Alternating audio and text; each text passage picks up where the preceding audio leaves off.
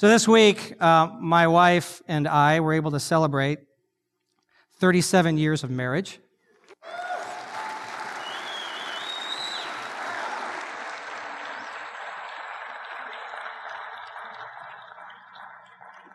We have not changed a bit. It's so great. We actually have changed, and we've been taking the last 37 years to try to figure out how the opposite sex actually thinks. And so that's what we've been doing for 37 years. And, and if you've ever been in a long term relationship, you will probably understand this video. It's just, there's all this pressure, you know? And sometimes it feels like it's right up on me. And I can just feel it, like literally feel it in my head. And it's relentless. And I don't know if it's going to stop. I mean, that's the thing that scares me the most is that I don't know if it's ever going to stop. Yeah. Well, you do have a nail in your head. It is not about the nail. Are you sure? Because, I mean, I'll bet if we got that out of there. Stop trying to fix it. No, I'm not trying to fix it. I'm just pointing out that maybe the nail is causing. You always do this. You always try to fix things when what I really need is for you to just listen. See, I don't think that is what you need. I think what you need is to get the nail. See, you're out- not even listening now. Okay, fine. I will listen. Fine. It's just sometimes it's like there's this achy I don't know what it is. And I'm not sleeping very well at all. And all my sweaters are snagged. I mean, all of them. That sounds really hard. It is. Thank you.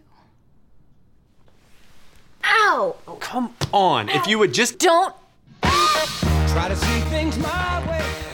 Do I have to keep on talking till I can go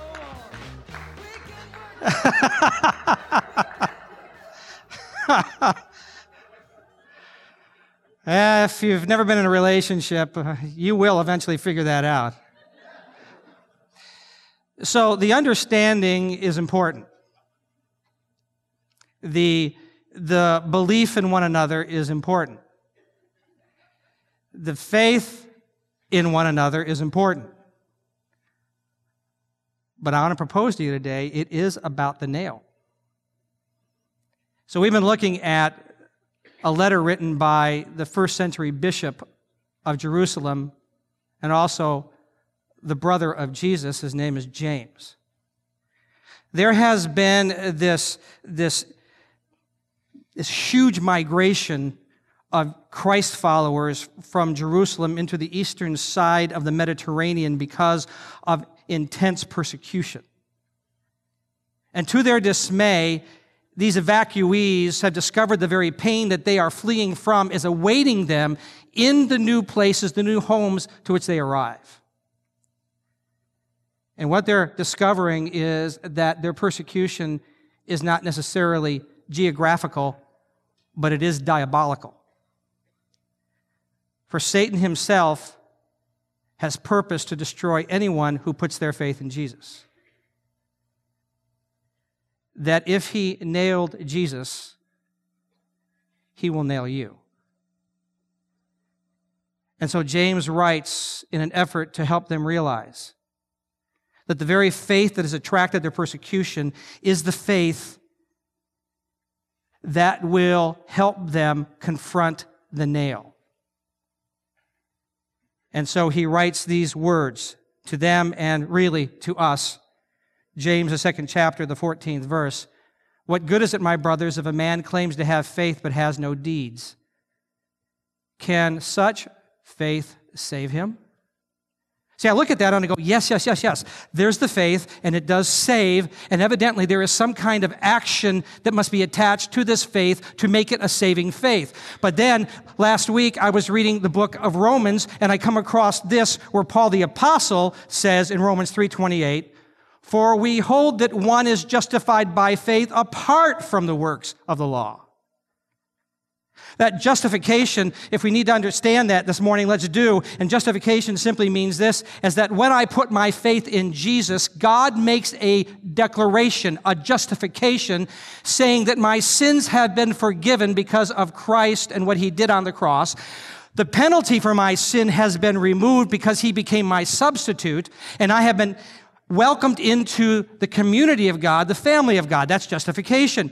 And he said the only qualifier to get there, according to Paul, is for me to believe. I just got to believe. So evidently, that is the only thing. And so Paul is right. I mean, who is right? Is it Paul? Is, is it James? Uh, is there action? Is there not action? Are there works? Are there not works? I'm confused. So if the scriptures say that if we confess that Jesus is Lord, meaning that he had risen from the grave and he has supremacy over all power.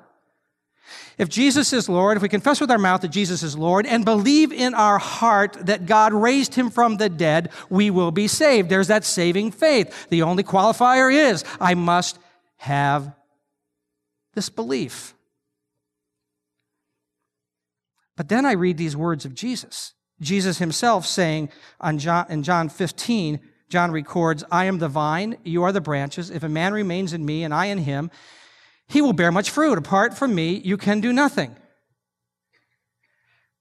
Paul is stressing in his words the root of saving grace.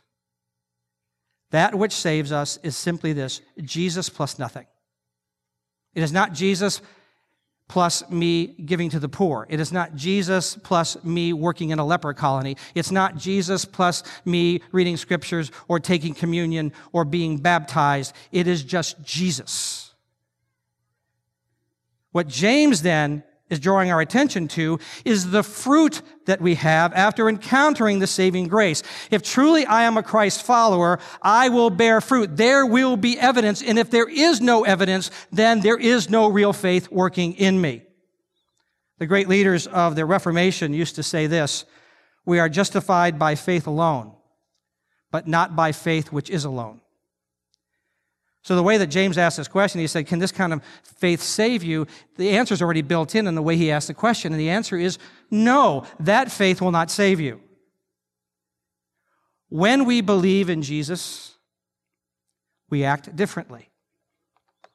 So, when I was in grade school, we went down to Tulsa, Oklahoma to visit my uncle, who's a cattle rancher outside of Tulsa. So one day I jumped in his old rickety pickup truck and we headed down into the pasture to go visit the cattle and see what was going on. And as we're bumping around in the pasture, this cylinder, this thin cylinder thing rolls out from under the seat. I'd never seen one of these before, and I picked it up and it had two little prongs at the end of the cylinder. And so I said to my uncle, I said, Hey, Uncle Neil, what is that?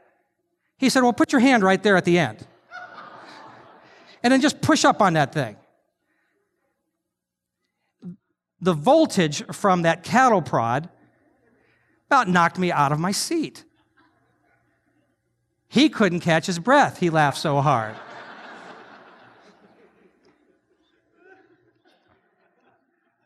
Power in us makes us move. There is no lethargy in that kind of power. So when Paul said, the moment you believed in Jesus and Jesus entered into your life, the very power that catapulted him out of the grave is in you. Therefore, if that power is in you, it will be obvious. There will be evidence.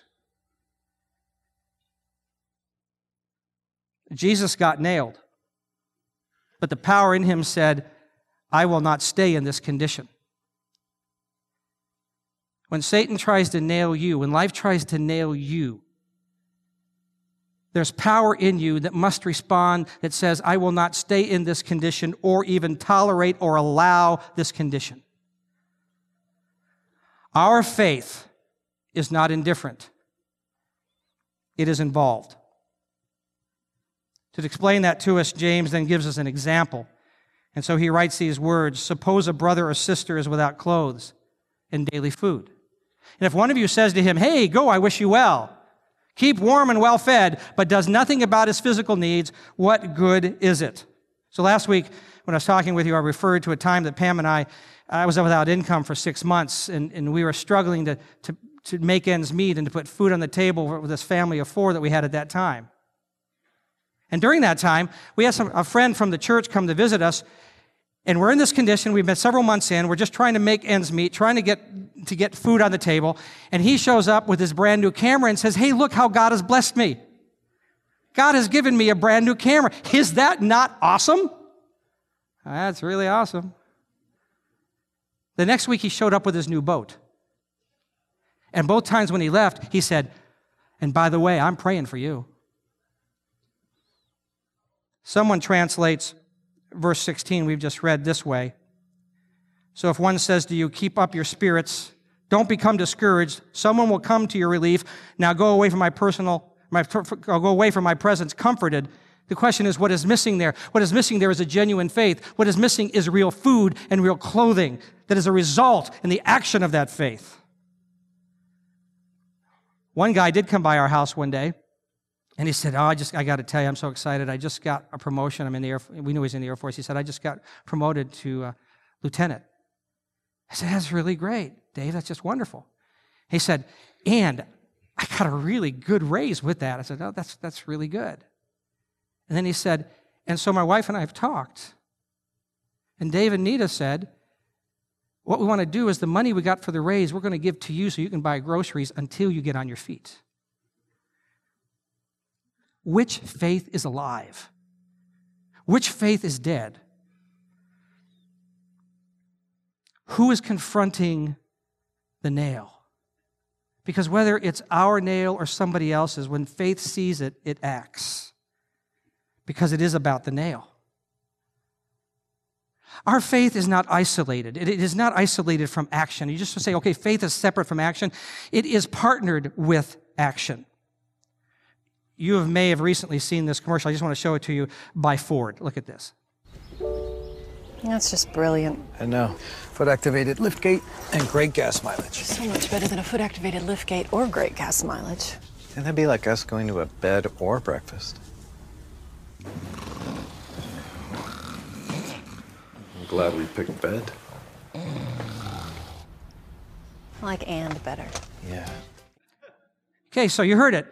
It's better than going to a bed or breakfast. It is bed and breakfast. And faith is not faith or action. Faith is faith and action. There is a partnership between them. And if that partnership dissolves, faith sleeps. Because here's what James says. In the same way, faith by itself, if it is not accompanied by action, is what? It's dead. So, how many of you believe in God? It's not enough. For it to be real, for faith to live, I believe must be tied to I act. If not, I dead. But if I alive, it becomes obvious. For our faith is not invisible, it is on display. And so James creates then this imaginary conversation, and he says this But someone will say, You have faith, I have deeds. Show me your faith without deeds, and I will show you my faith by what I do. The word show, I will show you, is actually the word to display, to exhibit, to bring to light. So I can say to John Hamilton, our beloved worship leader, I told him I was going to pick on him, but I didn't tell him what we're going to do yet. so, John Hamilton, a couple of times, and uh, actually more a couple of times, frequently, I will hear him either up here in rehearsal time or even when we were away on a staff retreat this week. He refers to the fact that one of his favorite songs, and maybe not his favorite, but he really likes to sing it, is Father Abraham. And he's made it very clear that one day he'll sneak it into service and that he just, he just really likes, it. how many know the song Father Abraham? You, you learned that if you were, you're in Sunday school at an early age. And so Father Abraham has music, it has words, and it has actions. He says him, he knows them all. Show me. Sure. Yeah. Can I have some help? Can I have some help, please? All right, or not. All right, so right arm. Okay? right arm. Right arm. Sing it. Just sing it, dude. All right, so Father Abraham had many sons. and many sons had Father Abraham, and I am one of them, and so are you. So Let's just praise the Lord. Right arm. Father Abraham had many sons. Many sons said, Father Abraham, and I am one of them, and so are you. So let's just praise the Lord. Right arm, left arm. Okay, we're good. We believe you. We believe you. We believe you. That's right. Good. So he's been confessing that he knows this, and he just showed us. So here's the question. And maybe not the question, the challenge. If you say you're a follower of Jesus, show me. This is what James says. You say, but wait, wait, wait. I'm a quiet follower of Jesus. You cannot be a quiet follower of Jesus. It's impossible. Not any more than this place to be filled with darkness and you have one little match and say, I'm just a little light. Let me tell you, if you light your, if there's a light in the midst of darkness, it becomes obvious. So James' point is this. If it doesn't show, you don't have it. You say, but I believe. Faith is not intellectual, just intellectual, it is relational. So we gathered here this morning and we sang songs. We worshiped Jesus. It was a wonderful worship expression. And we declared who Jesus is. And some of you even had physical expressions of raising your hands or, or kneeling during that time. That is all just awesome. And Jesus did what he said he would do, that when we would do that, he would manifest himself. He would be in that place. Where two or three are gathered in my name, I am there. So we say that's wonderful. In fact, James says that's good. For James says this, you believe that there is one God, good. He's, he's actually expressing thanks for the fact that you've grasped hold of, of Jewish orthodoxy. You've grabbed hold of the base of Jewish orthodoxy, the Shema, which simply says, Hear, O Israel, the Lord is our God, the Lord is one. We go, Yes! The Lord is God, and I believe that. Is that saving faith? It won't save you because he goes on to say this that even the demons believe that and they shudder. That demonic tribes will tell you that God is real and they will shudder. The word shudder is actually a Greek term meaning a rough, uneven surface. So it means this that even the tribes of demonic powers believe that God is real and they get goosebumps. Like, what an experience. And some of you left will leave here today going, wow, what an experience. I got goosebumps. Even the demons get goosebumps. So you see, this experience won't save you. That kind of faith will not save you. It's still about the nail and what we're going to do about it. See, I think some of us sit in here and, and we have said, okay, I, I belong to this church. I belong to a church. I, I, I, have this faith thing. I, I believe in God. I believe in Jesus. I was raised and Jesus is real. I know that. But your life has never changed. And if your life has never changed, James says, you got a zombie faith. It's dead. And that faith will not save you. Saving faith is proven by active obedience. Their names are Abraham and Rahab, and they are on the opposite ends of the respect scale. Abraham is moral, he's admired, he's a Jewish patriarch. Rahab is a call girl, a woman of the streets. She's disdained and she's considered scum. And here they both are at this wonderful banquet of celebration and both being honored.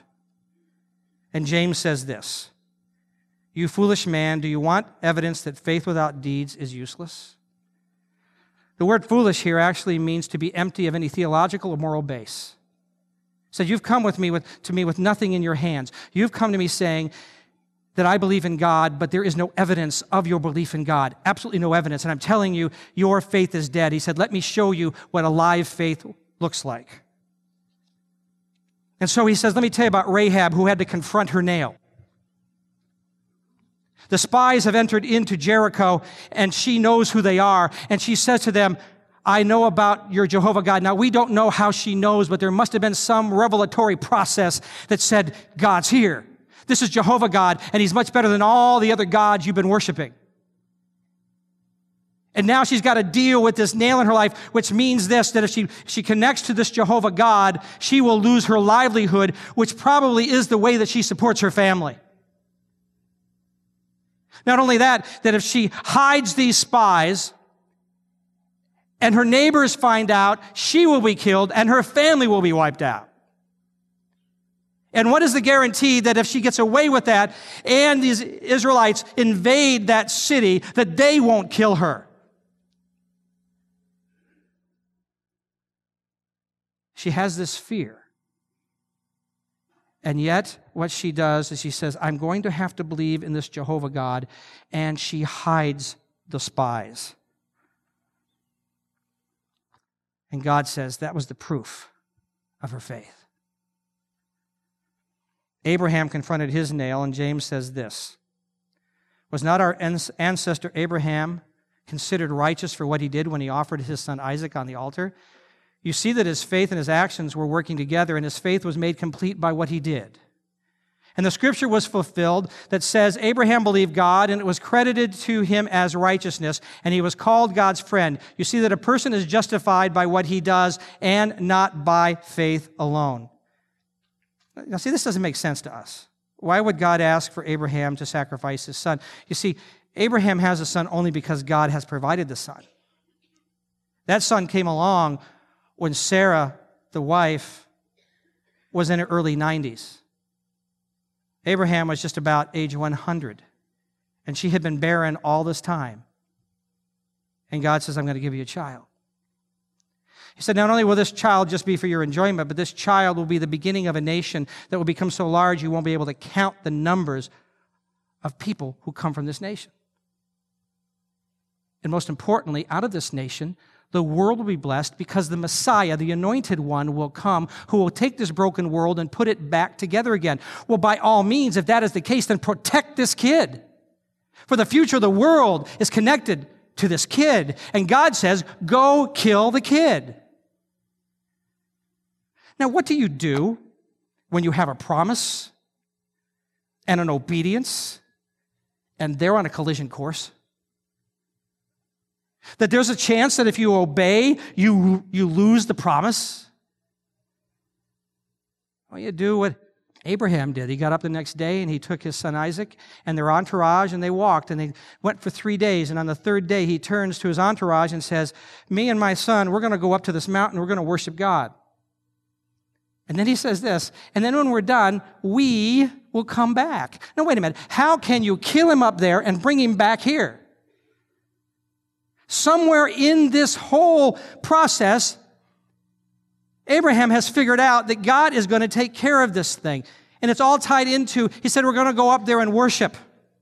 And worship is simply this it's an act of trust in God's character. Uh, God said he's going to do this, and if he has to raise him from the dead, he'll do that, but he's going to do something. In fact, his son asks him on the way up to the mountain, he says, Where's the sacrifice? And Abraham says, Well, God will provide. Worship is just an extension of our faith. Faith sees the invisible, it believes the incredible and receives the impossible. That's worship. Trusting God when you can't see it, believing God when it's beyond natural credibility, and receiving the impossible because we trust God's character more than we trust His plan. The day will come, if you've not arrived there yet, the day will come this moment where you have this promise from God and his obedience seems to wipe that out.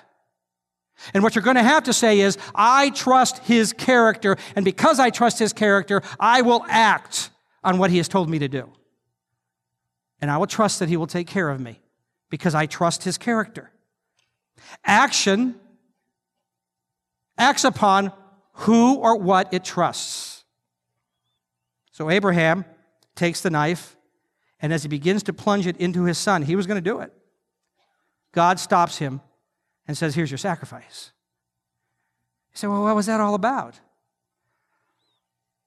Genesis 22 tells us this God says, Now I know that you fear God because you have not withheld from me your son, your only son.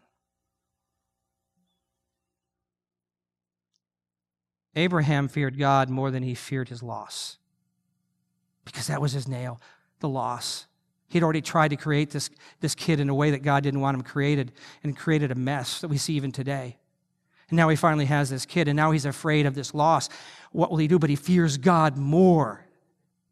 See, fearing God is saying to God, I fear what life will be like if I'm not connected to you. I fear what life's going to be like if I try to make my own decisions based upon what I think. I fear that hell will break loose if you're not surrounding me. This is what I fear. I need to be with you, and you'll take care of the rest of this. And if I think I'm going to lose something, I still have you, and that's everything that I need. I fear you. When you do that, you can confront your nail. Faith confronts the nail, and God says in response, Your faith is alive. That's why James says, As the body without the spirit is dead, so faith without deeds is dead. So here we are. Life's trying to nail us, and we say we believe. And James says, Show me. The hard fact is this if we say that we are Jesus followers, that we're believers in Jesus, and have no change in our lifestyle, then we haven't confronted the nail, and the power that catapulted Jesus from the grave is not alive in us. It is about the nail. So, what are you going to do with it? When I say it's the nail, you, you, you know. So, here's my challenge for you figure out what Jesus says about the nail. Chances are you already know what Jesus says about that thing you're dealing with. He, and if you don't know, his scriptures are pretty clear, or we can sit with you and talk with you all the way through and say, here's how Jesus views this nail. What are you going to do about your fear, or about your selfishness, or about your obsessiveness, about that sin thing? What are you going to do with that? That nail. So you, you read through or you hear Jesus say, here's what you should do with this. So now the question is, what are you going to do with what you know? And my encouragement to you is sit with Jesus. How do you do that? Get someplace private and just say, Jesus, here's my nail, and here's what you say about the nail. And now I need, I, I've got to wrestle with this thing, but I'm going to tell you. And you stay with him till you get to the spot you say, I'm going to trust your character more than I'm going to trust my plan.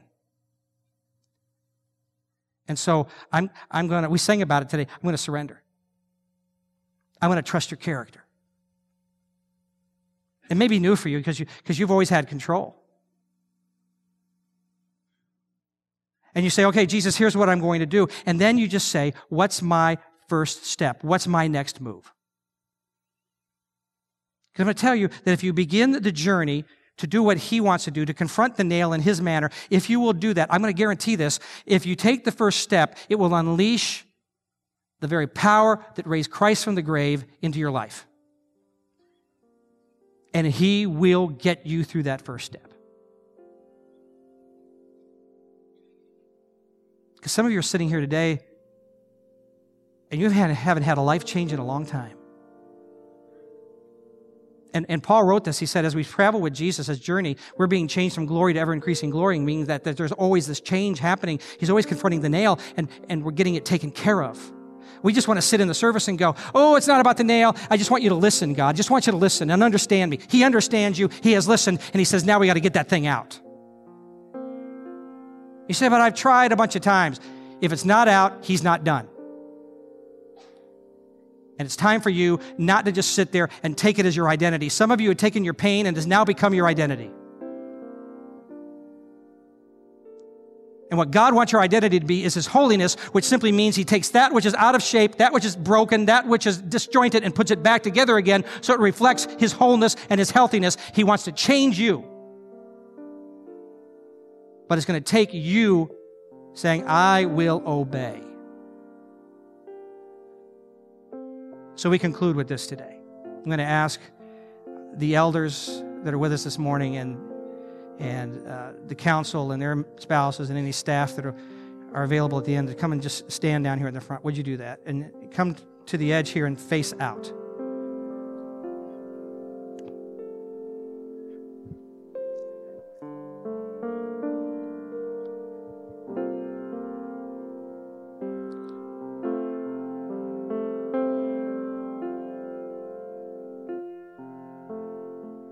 In just a moment, I'm going to have you stand and I'm going to pray over you. And then I'm going to say to you that want the power of the power that raised Jesus from the grave to be released in you so that you can overcome the nail. That you come and you just ask one of these folks to pray over you and agree with you that that power is going to be released into your life and this is a new beginning for you. Because that's what God wants. He's not mad at you. He's not angry at your failures. He's just saddened that you're not taking hold of what He has for you. And today's your day. Today's for your faith to become alive. So, will you stand?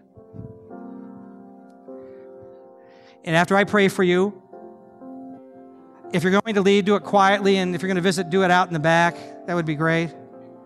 Leaving this place for the sacredness of what God's going to do here. And without hesitation, come. And you may you just may want to just be real and say, here's what I'm dealing with. Pray with me about this. Or if it just hurts too bad to even say it out loud, just say, I'm dealing with an issue. Please pray that I overcome this thing. So now my prayer for you is this. May you walk in enlarged faith. May you have now a confidence in the power within you. And may you find great joy in obedience. In the name of the Father, Son, and Holy Spirit, we pray. Would you just come and we'll continue praying until everyone has had a chance to be prayed for. If you're leaving, please do it quietly. God bless you. Have a great day.